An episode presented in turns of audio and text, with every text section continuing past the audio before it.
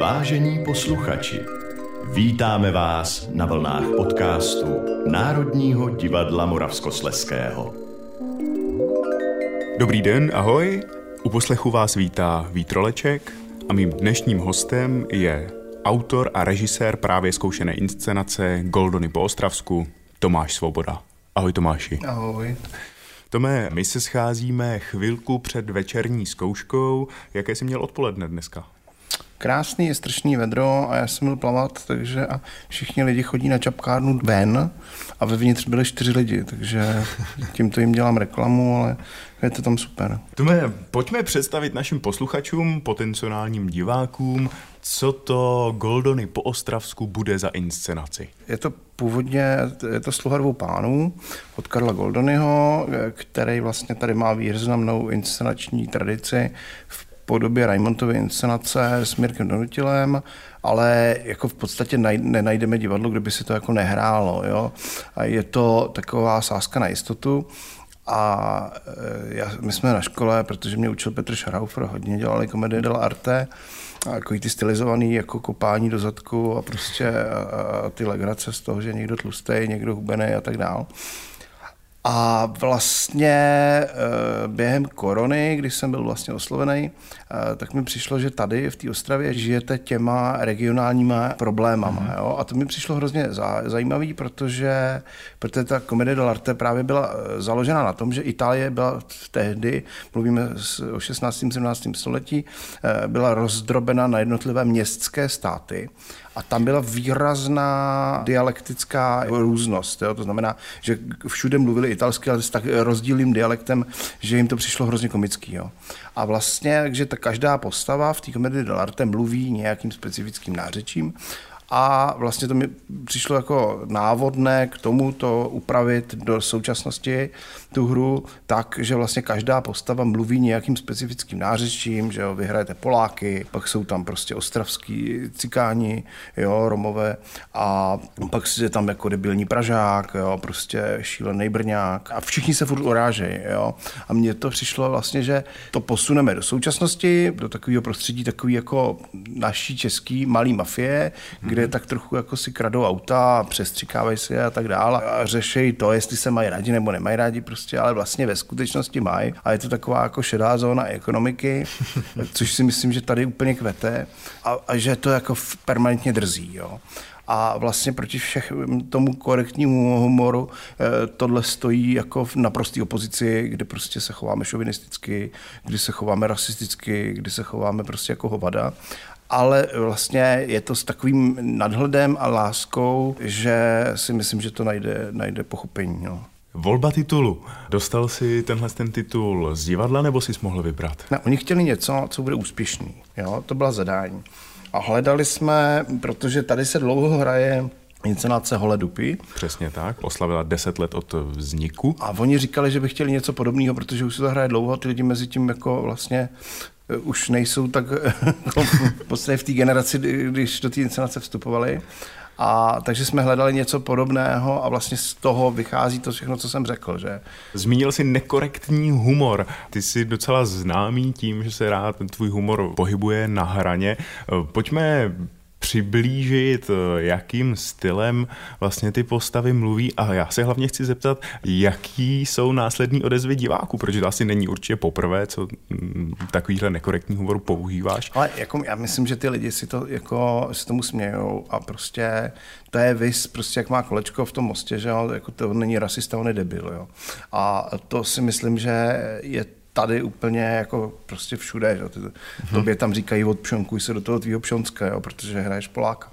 Jo? A vlastně je to za hranicí, jako, ale vlastně není, protože se máme rádi. Já jsem v Polsku se rád režíroval, jako, ale vlastně vím, že prostě je první signální Polák znamená eh, pšonk, protože prostě šišla a my jim nerozumíme, ale oni nám taky takhle eh, jako nerozumějí, je to, jak to vzájemný prostě. Jo. Já tam samozřejmě miluju všechny ty, eh, protože musím říct, že se to celý odehrává v prostředí autoservisu, že jo, a, a když prostě mluvíme o ženách, tak říkáme, že mají pěknou kastli a slušný airbagy a tak dále a vlastně mluvíme s touhle metaforou. Je to příšerně šovinistický, jo, ale vlastně jako když se to říká s láskou a oni touhle formou vyznává, vyznává lásku, že jo, eh, ten Trufaldino, respektive Truf v našem případě, tak je to k sežrání, jako jo, a je v tom ta láska, je v tom prostě všechno, akorát jim prostě pán Bůh nenadělil eh, tolik buněk mozkových, mm-hmm. takže prostě musí disponovat s tím, co mají, že jo? jo, ale má to prostě určitou hravost. Zmínil si, že se to odehrává v autoservisu. Na scéně budeme mít eh, dvě auta nebo dvě poloviny dvou aut. Eh, čí to byl nápad?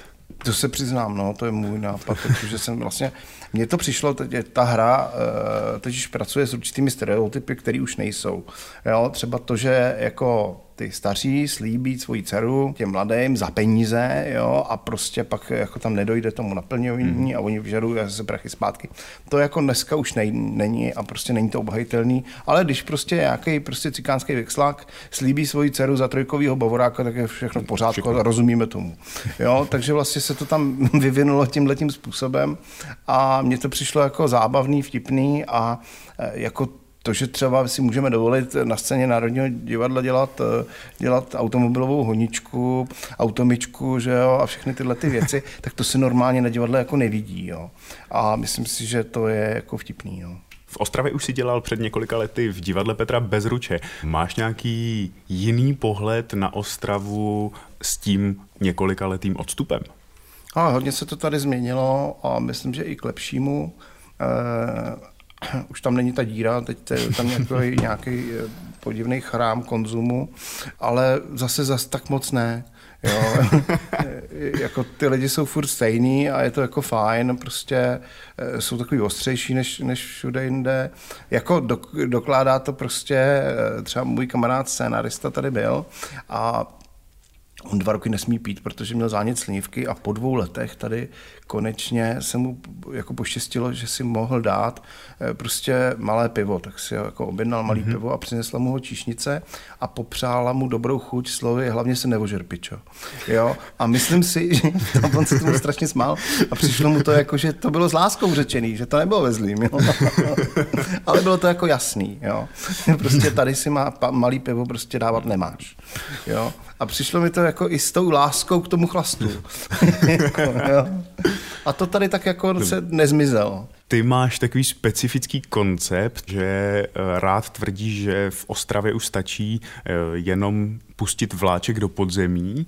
A Já tím... mám tuhle teorii, no a ta tam vlastně v té inscenaci, my se máme prozrazovat a oni, ty lidi na to zapomenou, než, než to uvidí tenhle cast než tam půjdou. Prostě já si myslím, že v Ostravě by bylo velmi snadné zrealizovat metro, protože už tam ta díra jsou, ty koleje tam jsou, akorát tomu stačí udělat malý vlaky.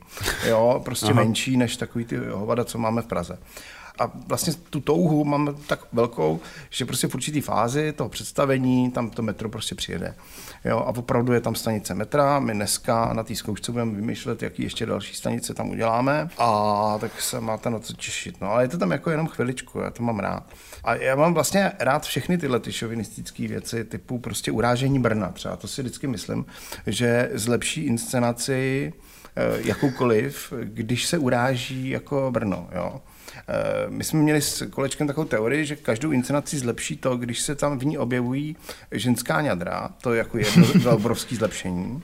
Mhm. jo, a druhý, když se tam urazí Brno. To není jako ve zlým, jo, ale prostě víte, jak se pozná Brňák v metru. Jako. Mm, ne. Dívá se z okna. Jo? Nebo prostě nejhezčí zážitek z Brna je prostě, že tě někdo pozve do Prahy na výlet. Jo? Nebo prostě, a všechny tyhle ty vtipy, které jsou vlastně ze skutečných událostí, tak uh, se tam jako objevují. No? A myslím si, že vy to tady máte rádi že jako...